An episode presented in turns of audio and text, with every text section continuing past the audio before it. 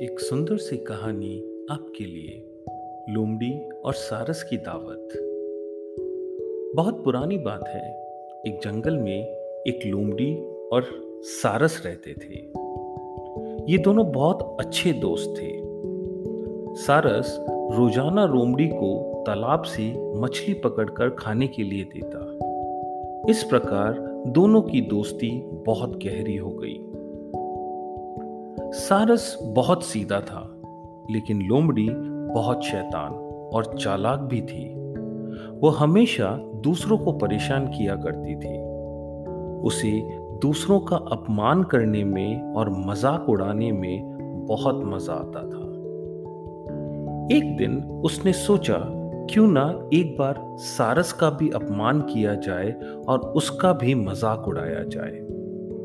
ऐसा सोचकर उसने सारस को दावत पर अपने घर बुलाया। उसने जानबूझकर सूप एक प्लेट में परोसा। उसे पता था सारस प्लेट में सूप नहीं पी सकता। उसे सूप ना पीता देख लोमड़ी मन ही मन बहुत खुश हुई और झूठी चिंता दिखाते हुए सारस से पूछने लगी क्या बात है मित्र? सूप पसंद नहीं आया क्या? सारस बोला, नहीं मित्र यह तो बहुत स्वादिष्ट है।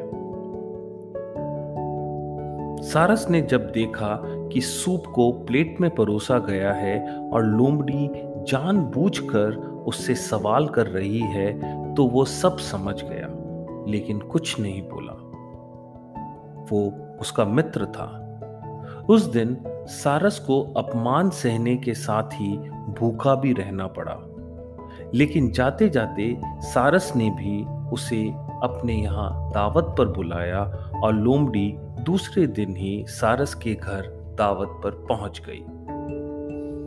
सारस ने भी दावत में सूप बनाया था और लोमड़ी के साथ लंबी चोंच वाले अन्य पक्षियों को भी बुलाया था। सारस ने सूप को सुराही में परोसा। सुराही का मुँह इतना छोटा था कि उसमें बस चोंच ही अंदर जा सकती थी।